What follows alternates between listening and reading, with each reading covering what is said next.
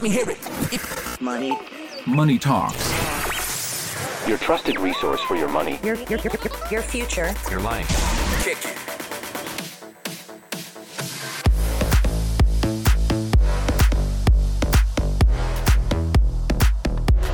And we're back. Bill Lako, Ted Parrish, Dr. Gene Henssler. How much money do I need to retire on? Let me give you some numbers here, okay? The large majority of retirees have less than 150,000 bucks. The median nest egg is less than half of that. Otherwise, $75,000 is the median amount of assets people have when they go into retirement. The median income of Americans 65 and over is $19,939. 36% of the people in that age group get 90% or more of their income from Social Security. The annual benefits averaging $15,000 an individual. What the heck kind of retirement is that? Mm. The only way you're going to retire comfortably is to have a significant amount of money. What's your number, Bill? If I want to spend $50,000 a year after taxes, just throw me a number. Oh. Social Security is going to pay me 20,000 bucks a year. Okay? So I got to make I got to get 30 Conservatively, I got to get gotta 30,000. You got to have about a million bucks. There you go. You could do four. The rule of thumb in the planning world is four percent. I'm Yeah, I- not I hate that rule, but go ahead. I'm not sure that's factual, but I would say, you know, realistically, you can build a decent portfolio and get three percent off of it in terms of income. Yeah. Um, Got a portfolio right now paying right at 4% income portfolio. Right.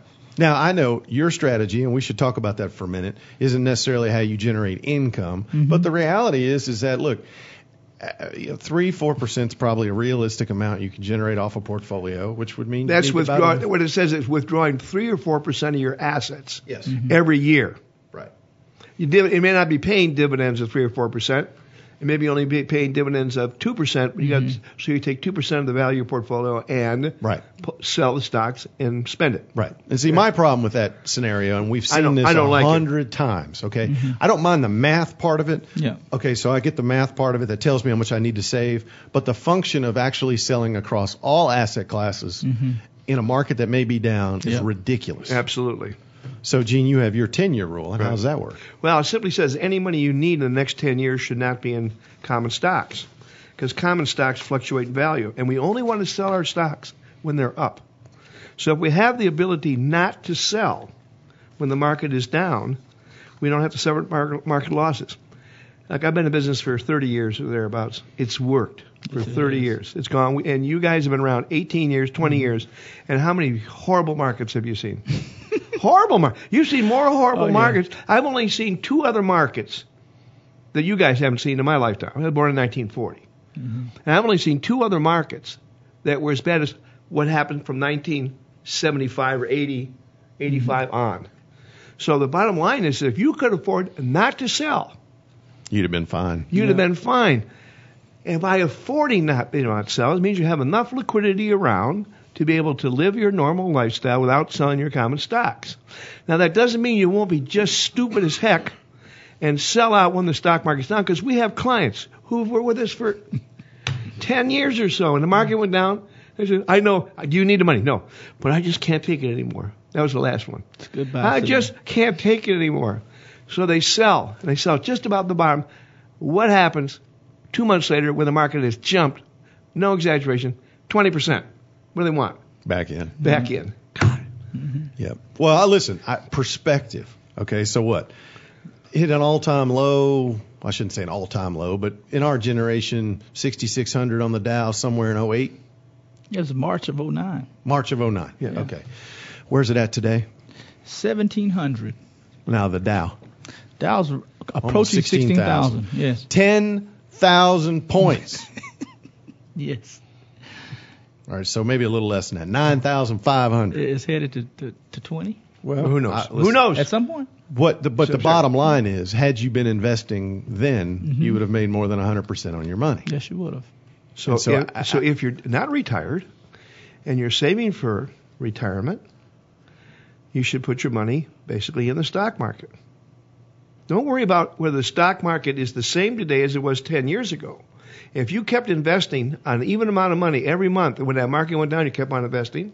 You kept on investing. You kept on mm-hmm. investing. Then the market went back up, and you invested, and invested, and it went up and down. You're always buying more shares when the market's down than when the market's up. And amazingly, you can go for 10 years and the stock market didn't do anything, And you still but, made but you made you made yourself eight, nine, ten percent a year Right. compounded. It's an amazing phenomenon. People just don't understand. But you have to have liquidity and common sense and nerves of steel. and the nerves of steel are the one that stops you from doing something that you will regret. But it's just natural when the market's way down and you see you've lost 30% of your money to want to say, "Help me, help me, I want to leave." Yeah, yeah. Well, listen, Gene. Been a slice of heaven. This has been a production of Henssler Money Talks.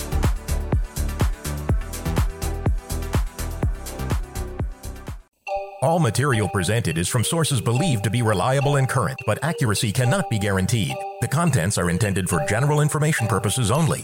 Information provided should not be the sole basis in making any decision and is not intended to replace the advice of qualified professionals, such as tax consultants, insurance advisor, or attorney. Although this material is designed to provide accurate and authoritative information with respect to the subject matter, it may not apply in all situations. This is not to be construed as an offer to buy or sell any financial instruments. It is not our intention to state, indicate, or imply in any manner that current or past results are indicative of future profitability or expectations.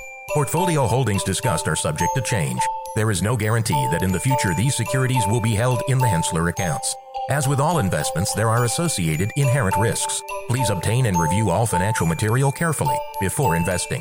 Henssler is not licensed to offer or sell insurance products. This overview is not to be construed as an offer to purchase any insurance products.